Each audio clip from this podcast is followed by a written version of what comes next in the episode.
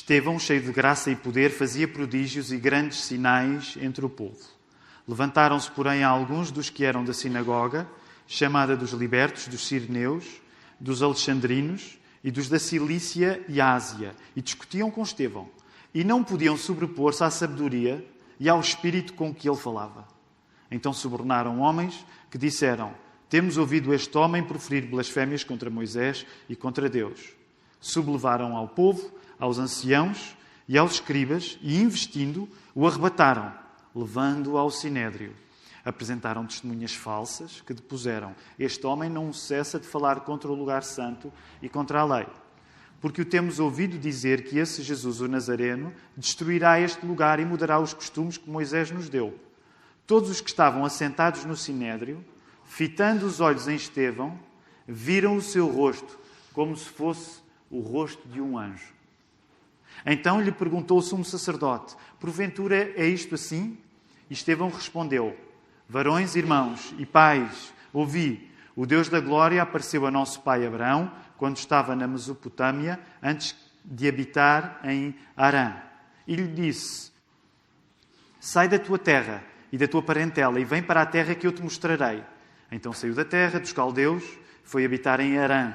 E dali, com a morte de seu pai, Deus o trouxe para esta terra em que vós agora habitais.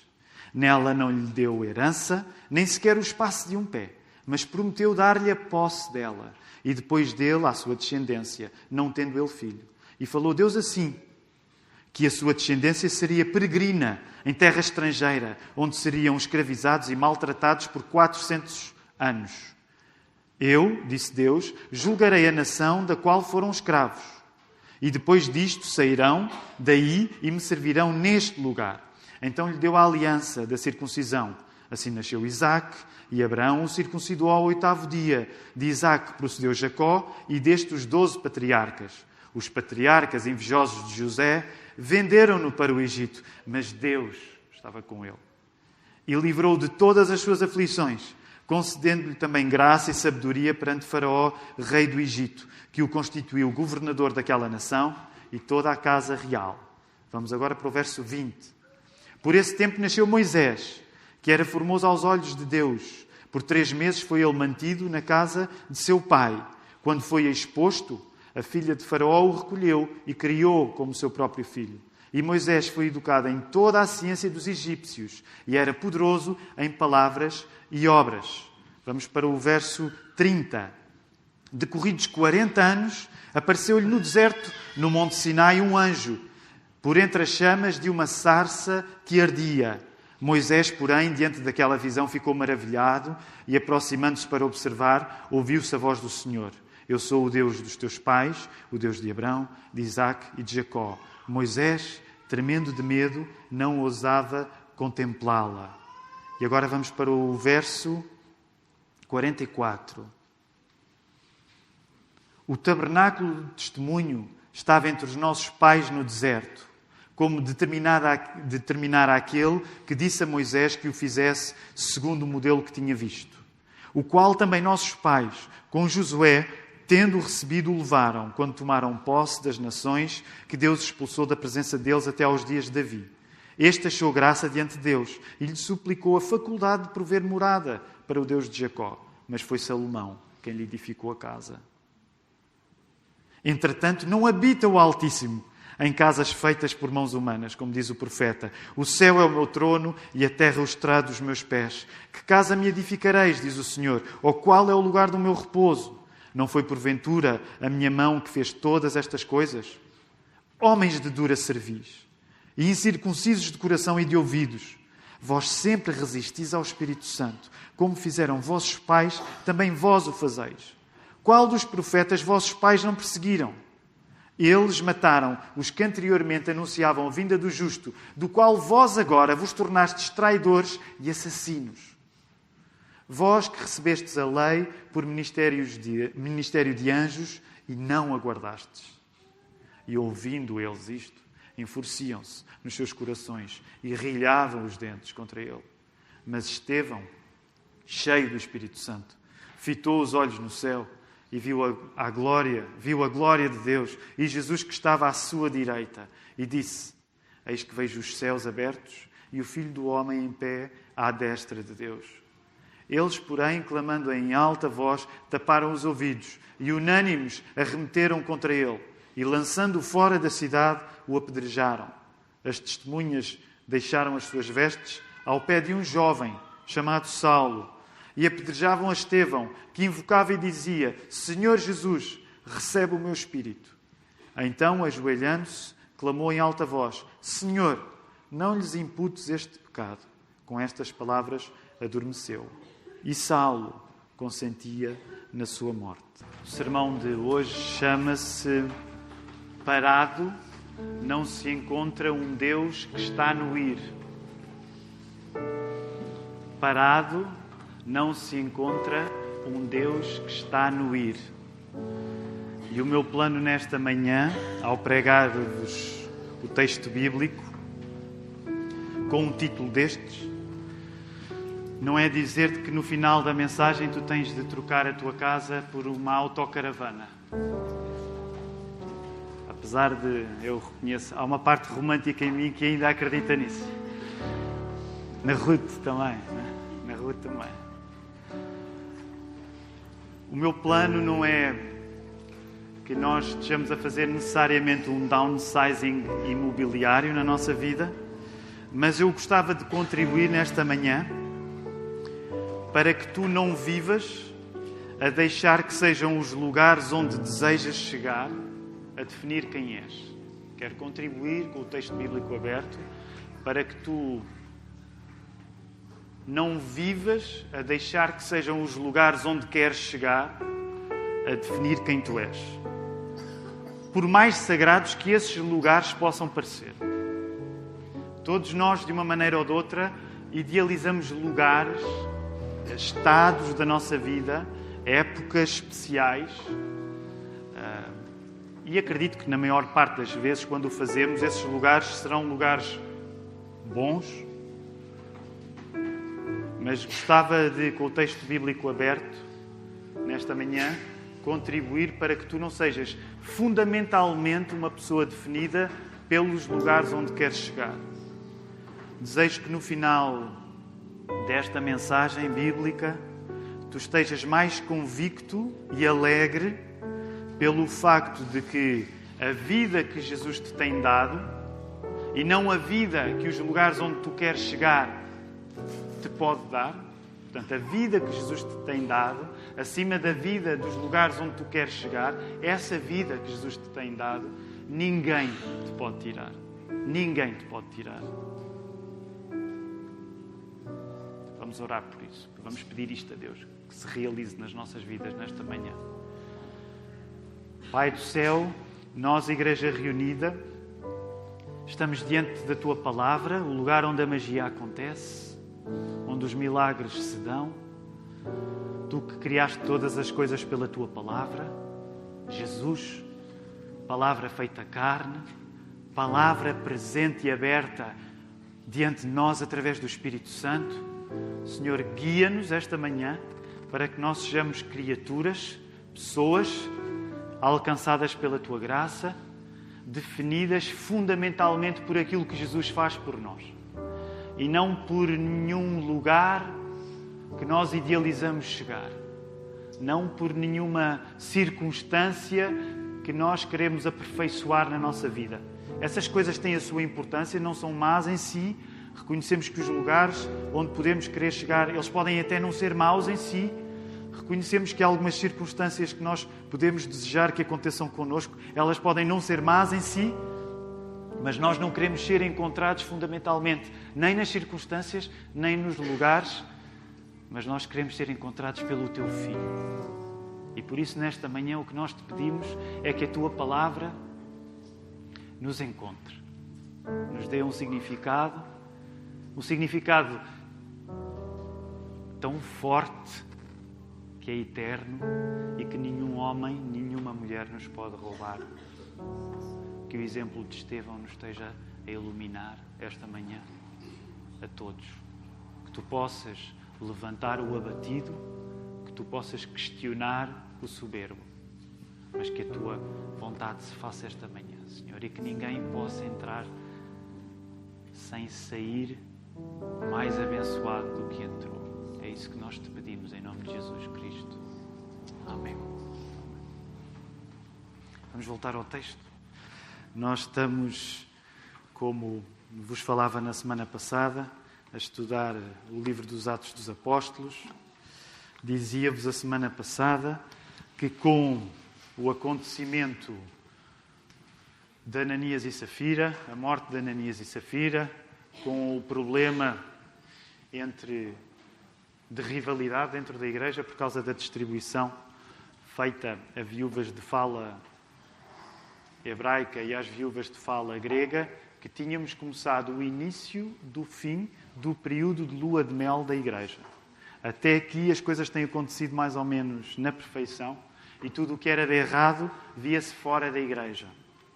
A partir do capítulo 5, nós começamos a ver que a igreja é uma comunidade. É uma comunidade. A igreja é uma comunidade onde o erro também existe. Portanto, a lua de mel acabou. Estamos no final do período dessa lua de mel, na igreja de Jerusalém, e a palavra vai começar, a palavra vai começar a espalhar-se além da capital de Israel, além de Jerusalém. A palavra, vemos no texto hoje, está a começar a transbordar além de Jerusalém, além dos apóstolos também, como nós vemos no texto. Quero que folheiem por um pouco as vossas Bíblias nos próximos seis capítulos. Olhem assim de relance, mas folheiem as vossas Bíblias para os próximos seis capítulos. E agora, aquela altura em que eu acho que se vocês estiverem com esses dispositivos digitais, dá para fazer isso, mas não é bem a mesma coisa. Um, Faz-se assim, a pessoa não consegue. Com o texto fixo tem umas certas vantagens, mas usem os vossos aparelhos digitais, não há problema. Eu também estou a usar um aqui à frente. Mas folhem as vossas Bíblias. Reparem uma coisa interessante. Estamos no final do primeiro período. Chamamos-lhe o primeiro período, dividimos o livro de Atos em três partes. Esta primeira parte era, ah, não sei se recordam, Lua de Mel em Jerusalém. E a segunda parte era Casa Nova no estrangeiro. Então estamos no início em que a palavra já não vai estar limitada apenas a Jerusalém e já não vai estar só limitada aos apóstolos. Então, reparem esta coisa interessante. Nos próximos capítulos, 4, 5, 6 capítulos próximos, explicam, estes capítulos vão-nos explicar como o Evangelho vai encontrar uma casa nova fora de Jerusalém, no estrangeiro, na missão aos não-judeus, aos gentios, através de dois homens extraordinários. O primeiro estamos a vê-lo hoje, Estevão, e depois, para a semana, se Deus quiser, Filipe. Dois homens extraordinários, diáconos Coisa bonita. A palavra começa em Jerusalém e fundamentalmente encerrada nos apóstolos. Agora vai fora de Jerusalém e os diáconos começam a levar a palavra também. Porque não compete apenas aos pastores levar a palavra. A tarefa de levar a palavra é de todos na igreja. E agora vamos começar a ver os, os, os diáconos eleitos, acabados de eleger, Estevão, Filipe. Depois vão seguir duas conversões igualmente extraordinárias, que será a do apóstolo Paulo um homem ultra-religioso, judeu, um grande uh, seguidor da lei. Aliás, ele já aparece aqui hoje. E depois a conversão de Cornélio, um militar romano. E considerem, na abrangência do texto de Atos, o que isto significa. Isto é incrível. A palavra, não há saimo que possa segurar a palavra. Ela não só não fica em Jerusalém, Jesus já tinha dito aos apóstolos que ela não era para ficar em Jerusalém. Ela não só fica em Jerusalém, ela sai fora do grupo dos apóstolos e começa a chegar a, a converter homens completamente diferentes. Tínhamos visto na semana passada, sacerdotes, vai converter um homem muito religioso, judeu, que é Paulo, mas vai converter um gentil, que é Cornélio. Só depois destas coisas, isto é muito interessante, destas coisas inesperadas acontecerem, porque qual era a igreja que queria que Ananias e Safira eh, morressem da maneira como morreram? Qual era a igreja que queria que houvesse um problema de rivalidade entre as viúvas? Qual era a igreja que queria que Estevão, um dos diáconos acabados de eleger, já pensaram nisso? Eles tinham acabado de eleger um diácono, ainda por cima um diácono que se destacava. E ele é logo o primeiro a morrer pela perseguição. Qual era a igreja que queria que isso acontecesse? Portanto, há uma série de coisas que vão começar a acontecer que a Igreja não desejava que acontecessem. Mas percebam a ironia graciosa de Deus. Primeiro é preciso que as coisas acontecem e só mais tarde é que a igreja vai ter alguma estratégia para as coisas que estão a acontecer. Se vocês repararem, olhem lá Atos 13 e 14. Só em Atos 13 e 14 é que finalmente a igreja vai começar a ganhar alguma estratégia para aquilo que de inesperado começou a acontecer. A história da igreja também é que a igreja não tem como prever a sua história. A história da igreja também é que a igreja não tem como prever a sua história. E sabem, isso para mim tem sido um consolo, porque em momentos especiais, como aquele que nós estamos a viver, onde Deus traz crescimento, nós, nós às vezes gostaríamos de ter resposta imediata para todos os dilemas que nascem na nossa vida, mas não temos resposta. E eu senti-me muito consolado por uma igreja também não tinha resposta para aquilo que estava a acontecer. Isto não significa que nós não vamos procurar resposta para o crescimento que Deus nos está a trazer, mas significa que o crescimento, como é dado pelo Espírito, não depende da estratégia prévia que a igreja tem para ele. Se Deus só abençoasse igrejas que já têm estratégia, o Evangelho nunca tinha passado de Jerusalém. Jerusalém não tinha estratégia para o crescimento que Deus estava a dar. Como Deus é o único que sabe o futuro, o futuro pertence de facto a Deus. Voltemos ao episódio bíblico que nós temos diante de nós, um, ehm, da morte de Estevão. Portanto, voltem ao verso 8 do capítulo 6. Estevão tinha sido acabado de eleger diácono. Uh, ele vê-se em sarilhos, não tanto pelos sinais que ele faz, não, é? não tanto pelos sinais que ele faz, e reparem em verso 8, ele diz: faz grandes prodígios e sinais Estevão vê-se em sarilhos, não tanto pelos sinais que faz, mas mais pela palavra que prega. Na Bíblia, a matéria que por excelência é inflamável, na Bíblia a matéria inflamável é sempre a palavra.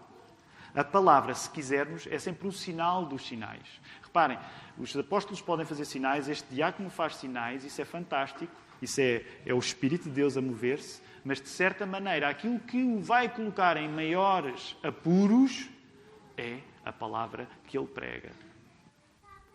O discurso na Bíblia nunca é uma coisa decorativa.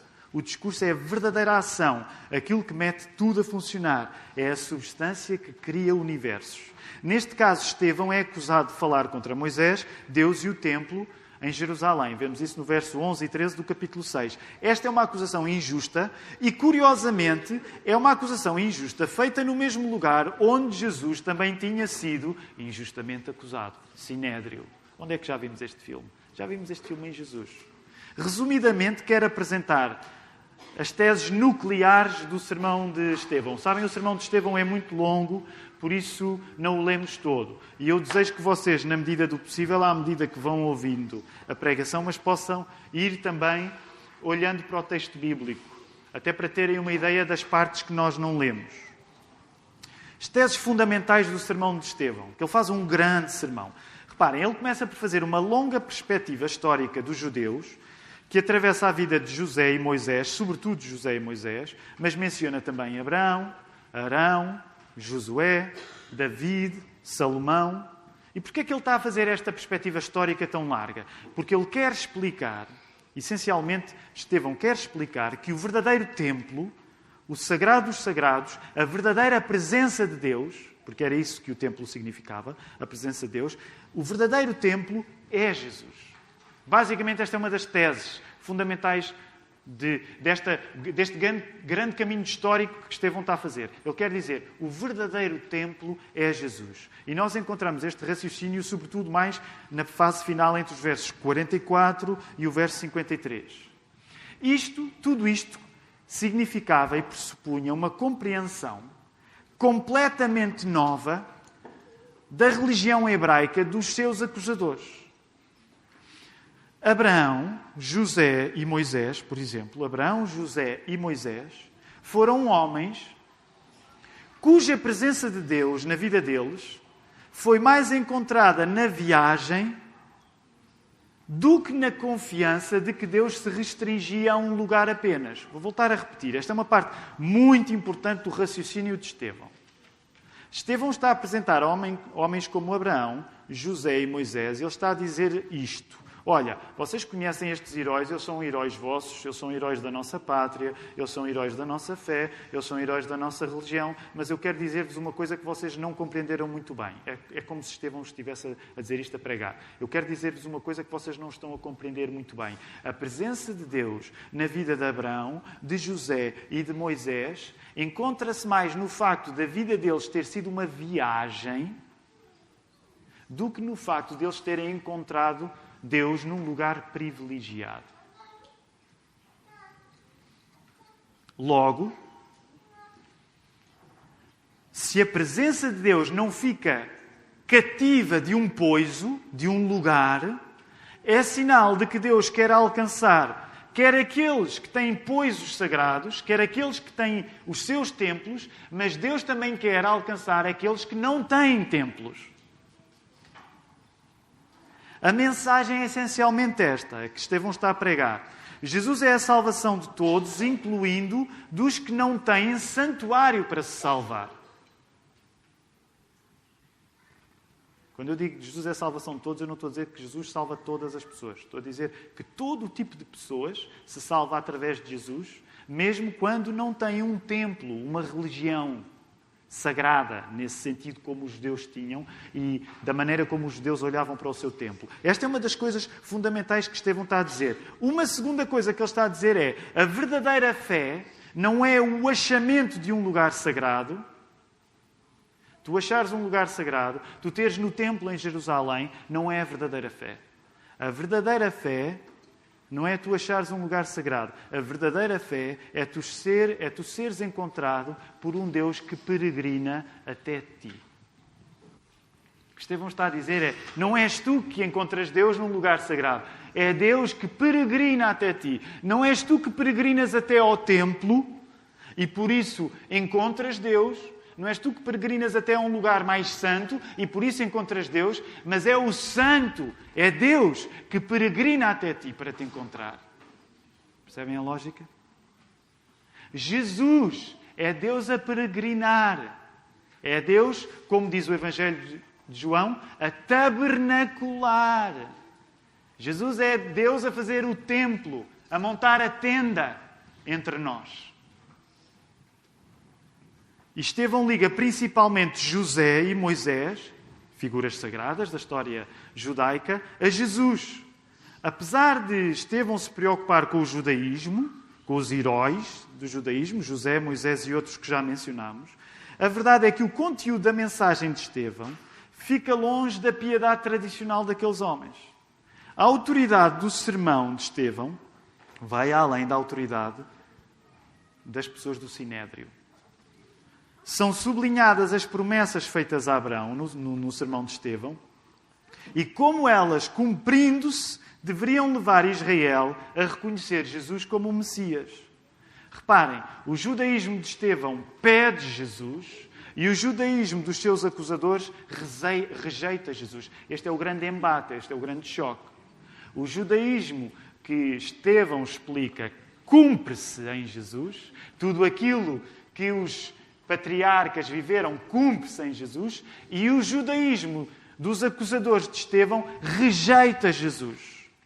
O que Estevão está a querer dizer, já vimos isto no primeiro sermão, que se chamava Está no Ir, quando vos falava que Israel está no Ir, a igreja é sinal de que Israel está no Ir.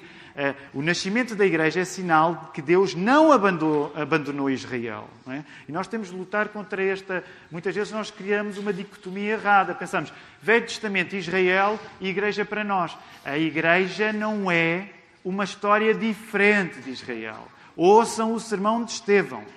O que Estevão está a dizer é que a história antiga de Israel é a história atual de Jesus. E como Jesus está à direita do Pai, a história da Igreja é a história de Deus estar a cumprir todas as promessas que fez aos patriarcas, todas as promessas que fez às pessoas durante o Velho Testamento. Essa é a ideia. Estevão vai até mais longe e demonstra que, bem vistas as coisas, bem vistas as coisas, rejeitar Cristo, esta é uma parte interessante, tão interessante, tão inteligente, é, é o Espírito que guia Estevão está a dizer, bem vistas as coisas, quando vocês estão a rejeitar Cristo, sabem, vocês nem sequer estão a fazer uma coisa nova. Reparem o que está aqui em causa. Estevão está a dizer, olha, vocês estão a, a, ao rejeitar Cristo, vocês não estão a rejeitar uma pessoa que vai contra a lei. Quando vocês rejeitam Cristo, vocês estão apenas a continuar a fazer aquilo que, infelizmente, desde o Velho Testamento aconteceu, que era os profetas eram rejeitados pelos judeus. Portanto, o que Estevão está a dizer, e é preciso coragem espiritual para dizer isto, é: vocês, ao rejeitarem Jesus, vocês estão apenas a continuar o mau exemplo dos vossos pais, que sempre rejeitaram os profetas. Porque quando nós olhamos para o Velho Testamento, e é por isso que nós temos de ler a Bíblia toda, o Velho Testamento não é menos importante do que o Novo, mas nós temos de compreender que a história, reparem o que isto quer dizer, isto é incrível. Quando os profetas são rejeitados no Velho Testamento, essa já é fundamentalmente a trama da história de Jesus. Tu já encontras a história de Jesus no Velho Testamento. Porque a verdadeira presença de Deus, quando ela é rejeitada no Velho Testamento, ela é rejeitada pelas mesmas razões que a verdadeira presença de Deus em Jesus foi rejeitada no Novo. Por isso é que geralmente os profetas, nesse sentido, pré-anunciavam, eram, eram, é, é, é a função dos profetas era frequentemente pregar contra as autoridades religiosas, não porque eles eram contra o pacto de Deus com Israel, mas porque as autoridades religiosas, com muita facilidade, faziam do seu poder uma razão para não cumprirem o concerto, para não cumprirem a aliança. E é isso que Estevão está a dizer. Estevão está a dizer: olha, vocês nem sequer estão a fazer uma coisa nova. Vocês estão a fazer a coisa mais antiga de sempre, que é rejeitar os profetas que Deus envia. No fundo, as autoridades religiosas não só não defendem o que julgam defender, como na realidade são os maiores adversários da fé que julgam defender. É isso que Estevão está a dizer. Olha, vocês julgam que estão a defender a moral e os bons costumes. Olha, vocês julgam que estão a defender o pacto de Deus com Israel, mas na verdade vocês estão fazer o contrário. Vocês são os maiores inimigos da fé que dizem defender. É isto que Estevão está a pregar. É um, é, é um, é um, é um sermão duríssimo. Duríssimo. E por isso nós entramos num período em que Estevão vira a mesa abertamente contra os seus ouvintes. Eles vão ficar como que sem esperança, ainda que no final Estevão vai interceder por eles. Esta fase final do sermão é pura denúncia. Voltem aos versos 51, verso 51, verso 52 verso 53. Esta parte é pura denúncia. Se antes Estevão se tinha colocado no mesmo saco daqueles homens, chamando-os de irmãos, no verso 2, agora ele separa-se deles para os acusar de continuarem a tal rebelião contra Deus que já vem do passado. E as palavras de Estevão, no versículo 51 do capítulo 7, é: Vocês resistem sempre contra o Espírito Santo. Permitam-me dizer, é uma paráfrase, mas é quase como se eh, Estevão estivesse a dizer: vocês são sempre a mesma coisa. Vocês são sempre a mesma coisa. Onde é que eu já vi este filme? Vocês são sempre a mesma coisa. Vocês rejeitam sempre o Espírito Santo. E a morte de Jesus é incluída na fatura da culpa deles. É, Estevão chama-lhes assassinos. É um sermão muito difícil de ouvir. Não é de admirar que no final eles se enfureçam e rilhem os dentes contra ele. Sabem o que é, que é rilhar os dentes? Meninos, sabem o que é, que é rilhar os dentes? Sabem? É ranger os dentes, não é? A pessoa fica tão, tão zangada que range os dentes. Eles, eles, eles, eles vão dar o maior não ao sermão de Estevão, que é um não em forma de, de assassínio de Estevão, de morte de Estevão. Agora, ainda antes de chegarmos à morte, diante da amargura crescente desta cena, Estevão fica surpreendentemente calmo. Diante de si, ele tem uma vista única, uma vista miraculosa, realmente. Ele vê os céus abertos e Cristo à direita de Deus. Vemos isso aí no verso 55 e 56. Mais ninguém terá uma visão igual a esta ao longo da Bíblia. Se as pessoas esperavam que o templo lhes desse uma presença especial de Deus, Agora Deus prepara-se para receber na sua presença Estevão sem que o templo seja preciso. Já, já, já repararam o movimento oposto? Se as pessoas esperavam que o templo desse uma presença especial de Deus, Estevão é agora recebido na presença do próprio Deus sem que o templo seja necessário. Sabem porquê? Porque Jesus é o novo templo. Eles esperavam que tudo o que fosse sagrado exigisse sempre a presença especial de Deus através do templo. Mas como Jesus é o novo templo, ele, Estevão vai ser recebido na presença Pai, na presença do Pai, tendo Jesus à direita, porque Jesus é o novo templo. Todo o assunto de chegar a Deus mudou. As autoridades judaicas não mandam mais na presença de Deus e Deus faz-se presente a muitos mais do que apenas os judeus. Estevão está a tornar-se um modelo para uma igreja que está a deixar de se limitar a Jerusalém. Estevão é apedrejado até à morte e essa igreja passa a ser perseguida. Quanto mais perseguida a igreja é, mais, mais internacional ela fica. Já pensaram nisso? Provavelmente, se a igreja nunca tivesse sido perseguida, ela não se tinha tornado universal como era a vontade de Deus que, que ela se tornasse. É óbvio que a vontade de Deus ia sempre cumprir, mas percebem a lógica. A ironia é que é preciso a nossa fraqueza para nós dependermos menos da, da nossa própria identidade. Por isso, uma igreja internacionaliza-se quando as dificuldades vêm, quando ela não pode ficar no conforto do seu lar. Enquanto Estevão é apedrejado, Estevão ora como o discípulo modelo que ele é. Ele entrega a sua alma a Deus da mesma maneira como o Cristo tinha feito. Vejam o vosso verso 59, não é? Como é que Estevão entrega a sua alma a Deus? Ele diz: Senhor Jesus, recebe o meu espírito. Quem é que já tinha dito isto em Lucas? Lucas é o autor do Evangelho de Lucas e é o autor do livro de Atos, portanto é o mesmo autor. É, como é que nós sabemos que isto já tinha sido dito? Porque Lucas em Lucas 23, 46, ele diz que o Senhor Jesus disse a mesma coisa. Portanto, Estevão é modelo porque ele imita Jesus. E Estevão, da mesma maneira que entrega a sua alma, como Jesus tinha entregado a sua alma, ele ora pelos seus carrascos, como Cristo tinha feito. Nós encontramos isso no verso 60. Senhor, não lhes imputes este pecado. Jesus tinha feito o mesmo em Lucas 23, 34. O que é que isto significa? Estevão acredita que Jesus é divino, que Jesus é Deus, ou não, não oraria uh, a Jesus chamando o Senhor, capaz de salvar e perdoar pecados. Estevão é um modelo para a igreja porque reproduz o modelo que Jesus é. Nós devemos imitar homens e devemos imitar mulheres sempre que esses homens e mulheres imitam Jesus. Não nos desprestigia imitarmos homens. Nós somos muito obcecados pela autenticidade. Um, mas tu poderes imitar um irmão na fé, quando ele imita Jesus, isso só te engrandece, isso só aumenta, de certa maneira, deixa-me dizer assim, só aumenta o teu valor. Estevão está aqui para ser imitado porque ele imita Jesus. Nessa medida, a perseguição de Jesus e da sua igreja é colocada como uma continuação da perseguição dos profetas de Israel.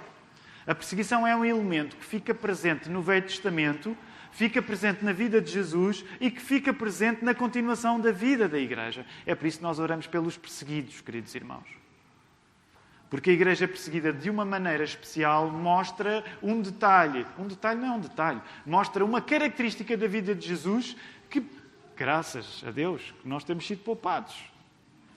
Quando tu oras pela igreja perseguida, tu conheces melhor Jesus. Se tu não oras por pessoas perseguidas por Jesus, há partes de Jesus que tu não percebes tão bem. Aliás, por isso é que muita da chamada teologia da prosperidade se desenvolve esquecendo aqueles que não estão prósperos. Quando tu te envolves com pessoas que não estão em prosperidade por causa da fé de Jesus, tu conheces melhor Jesus. Quando tu conheces o sofrimento de Estevão, o seu martírio, tu conheces melhor o martírio de Jesus.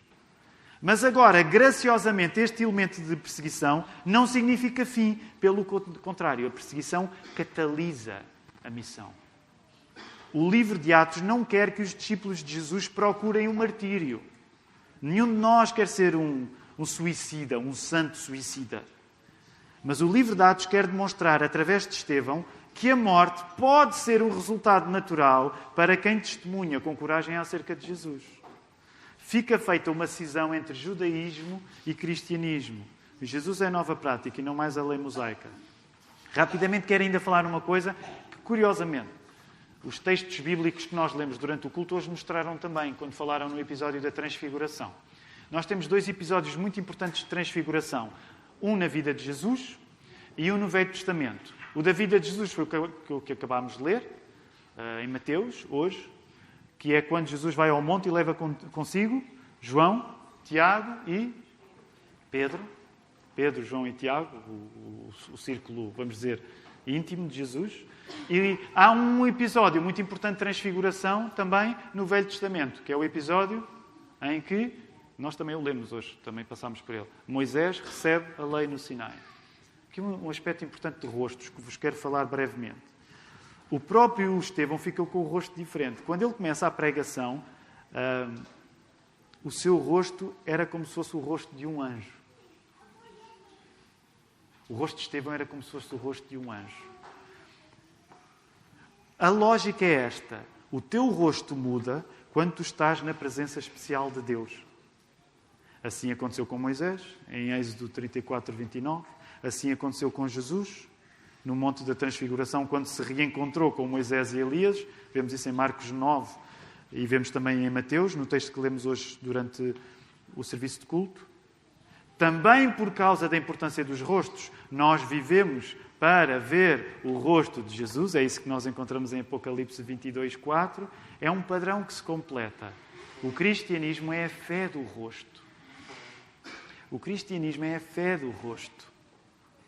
E por isso não deixa de ser revelador o contraste que nós temos entre Estevão, um homem que dá o seu rosto, o seu rosto é transformado, um homem diante da presença de Deus no maior dos sofrimentos, e um outro homem que está nos antípodas de Estevão e que aparece aí como um futuro protagonista da história ainda oculto. Quem é esse homem? É Saulo. Saulo tem um lugar secundário de quem é o roupeiro, não é? o roupeiro dos carrascos. É como se Saulo já estivesse a matar Estevão, mas ele não quer a parte suja do trabalho de matar Estevão. Então temos um contraste entre alguém que dá o seu rosto e alguém que neste momento ainda se esconde, que é Saulo. Sabem, por isso é que a expressão cair sobre o seu rosto tem tanta importância. Porque a nossa fé é uma fé de rosto. É por isso que nós passamos a vida a dizer, sempre que são coisas importantes, nós devemos dar sempre o rosto. Estamos numa época que é fácil comunicar sem dar o rosto, mas sempre que é uma coisa importante, o rosto é sagrado. O rosto é sagrado. Deus não disse assim: vou mandar uma mensagem de voz ao meu povo. Deus mandou Jesus. Vou mandar um e-mail com um attachment. Vou fazer uma story. Deus enviou Jesus. Jesus veio em carne e osso. Foi o rosto. Por isso é que quando nós estamos a tratar coisas importantes, é tudo, é o corpo, é o rosto. Oferecemos todos, porque Jesus ofereceu-se todo por nós. Como vos disse, este sermão chama-se Parado não se encontra um Deus que está no ir. Isso, significa, isso não significa que nós temos de ser nómadas daqui, desta manhã, mas que com o texto bíblico aberto, Tu podes estar certo de que quando Jesus te encontra, ninguém pode matar a presença de Deus em ti. Considera três coisas, três coisas, a partir do que a palavra nos mostra. Primeira coisa, a tua identidade não depende de lugares, mas depende de Deus. Não são os lugares que te encontram ou que fazem de ti quem tu és.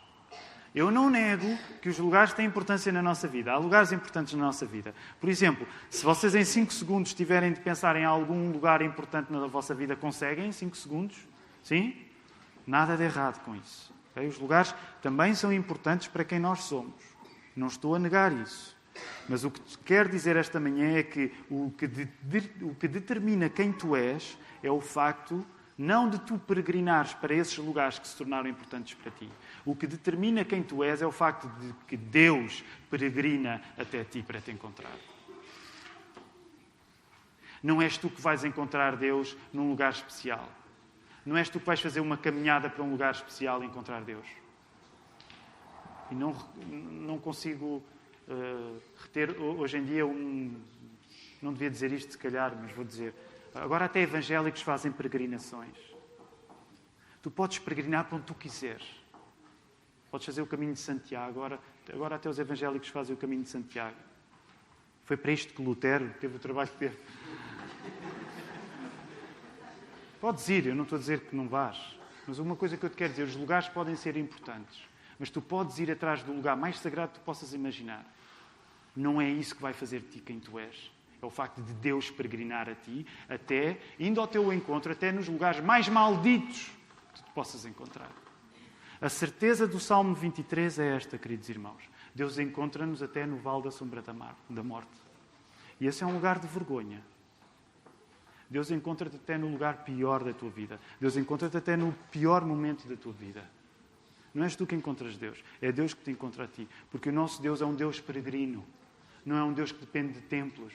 Não é um Deus que depende do belo altar que tu lhe vais construir. Deus não está circunscrito a lugares. Por isso esta casa de oração é importante, mas nem sagrada é. Deus encontra-te no pior lugar onde tu podes estar esta manhã. Repara, se tu estiveres mal esta manhã, tu não precisas de te ir purificar para chegares a um lugar novo. Deus encontra-te onde tu estás, como tu estás nesta manhã. É essa pessoa que tu és, a pessoa que é encontrada por Deus. Não é a pessoa que vai encontrar Deus, é a pessoa que é encontrada por Deus. Deus é um Deus peregrino. Não somos, nós, sim, também somos peregrinos. A Bíblia nos ensina que somos peregrinos. Mas nós somos peregrinos porque Deus peregrinou até nós. Cristo vem até nós e isso muda radicalmente a nossa vida, que fica mais parecida com esta atitude de estar no ir. É por isso que nós temos estado a falar estar no ir e a tentar dar carne ao estar no ir. E uma pergunta que eu quero que tu tomes nota esta manhã, não é para pensares agora, para pensares ao longo desta semana. A pergunta que eu gostava de fazer é: não sendo tu um nómada, não sendo tu uma pessoa que viaja de lugar em lugar, como é que a tua vida está a responder a este ir de Deus? Como é que a tua vida está a imitar o facto de Deus ter ido ao teu encontro? Como é que tu respondes com a tua vida a este ir de Deus? Como é que nós, como igreja, respondemos a estar no ir da mesma maneira que Deus veio até nós?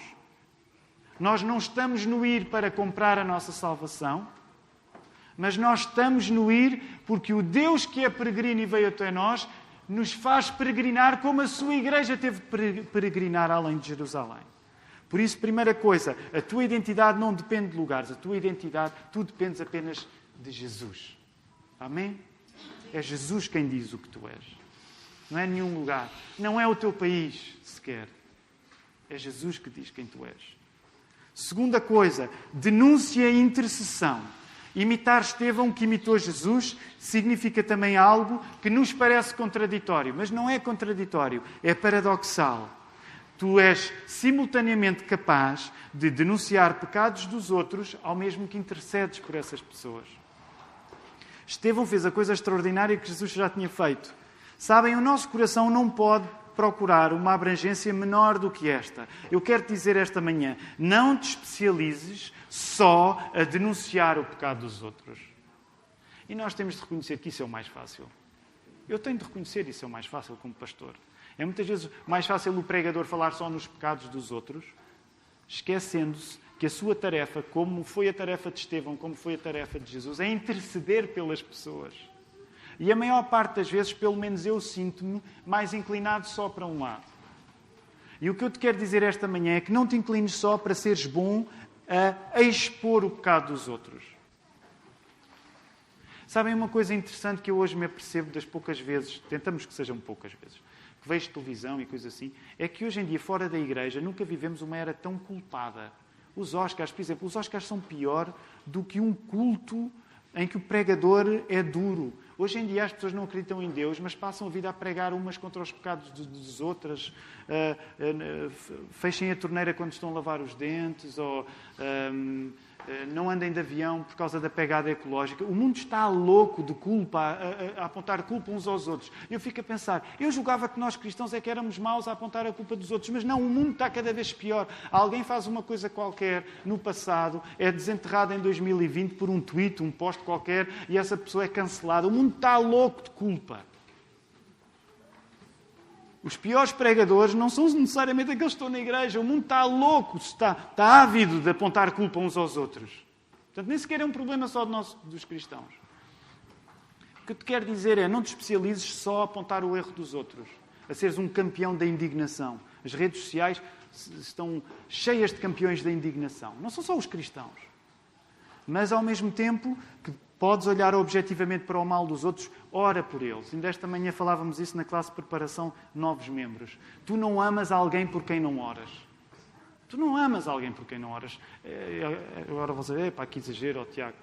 Se calhar é exagero. Mas eu estou convicto de que tu só amas alguém quando tu oras por essa pessoa. Porque se tu ainda não oras por ela, ela ainda não vive na tua oração. E se ela não vive na tua oração, ela não vive no teu coração. E se ela não vive no teu coração, o teu discurso, quando vai falar sobre essa pessoa, tu não vais ter amor para lhe dar. E por isso é que as nossas palavras são ásperas. Porque as pessoas não habitam na nossa oração. Elas não habitam no nosso coração. Estevão orou pelas pessoas que o estavam a matar. Já pensaram na coisa que isto é? Portanto, denúncia e intercessão fazem parte da vida do cristão. Tu seres capaz de dizer: Olha, tu não estás a fazer isso bem, de facto, mas eu oro por ti. Eu não sou moralmente superior, eu não sou moralmente acima de ti. Última coisa, o pior que nos pode acontecer, e esta é uma palavra de grande encorajamento, o pior que te pode acontecer, sabe, sabe, sabem o que é foi o pior que pode acontecer a Estevão? Puseram-no a dormir. Porque o verbo que o põem lá, vejam, é assim, puseram-no a dormir. Eu quero ser sincero convosco, eu, eu, eu, não, eu, eu, eu não quero morrer hoje. Eu não sei qual é o plano de Deus, eu não quero morrer hoje. Eu, quando penso em morrer, não fico contente. Mas eu quero dizer-te uma coisa: eu acredito profundamente no que eu te vou dizer. Eu acredito mesmo que morrer não é a pior coisa que me pode acontecer. Eu acredito mesmo que morrer não é a pior coisa que me pode acontecer. Porque eu acredito que nem a morte me pode separar de Jesus. Nem a morte. Portanto, o que eu te quero dizer esta manhã é que quando tu és encontrado por Cristo, Ninguém, ninguém pode tirar-te da presença de Deus. Ninguém. Ninguém te pode tirar a presença de Deus. O pior que te podem fazer nesta vida é porem-te a dormir, como Estevão foi posto a dormir. Claro que ninguém de nós quer ser posto a dormir, por exemplo, da maneira como Estevão foi posto a dormir. Já passar uma morte por apedrejamento deve ser das piores mortes que pode existir. No entanto, olha para a verdade eterna. Olha para a verdade eterna que está aqui. E eu termino com as palavras do apóstolo Paulo, Romanos 8, versos 38 e 39. É tão interessante isto. Paulo foi um grandíssimo cobarde.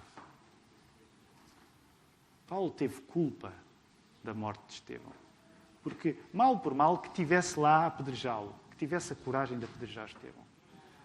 Paulo tinha esta culpa no cartório. Mas este homem cobarde, que nem sequer deu o rosto para matar Estevão, encontrou-se com o Jesus que Estevão viu à direita do Pai, foi perdoado por Jesus.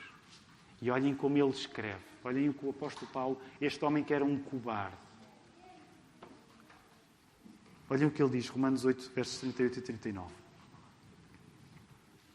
Porque eu estou bem certo de que nem a morte, nem a vida, nem os anjos, nem os principados, nem as coisas do presente, nem do porvir, nem os poderes, nem a altura, nem a profundidade, nem qualquer outra criatura, nenhuma criatura nos poderá separar do amor de Deus que está em Cristo Jesus, nosso Senhor. Quando tu és encontrado por Cristo, ninguém pode matar a presença de Deus em ti. Isto chama-nos a estar no ir. Que o Senhor nos ajude.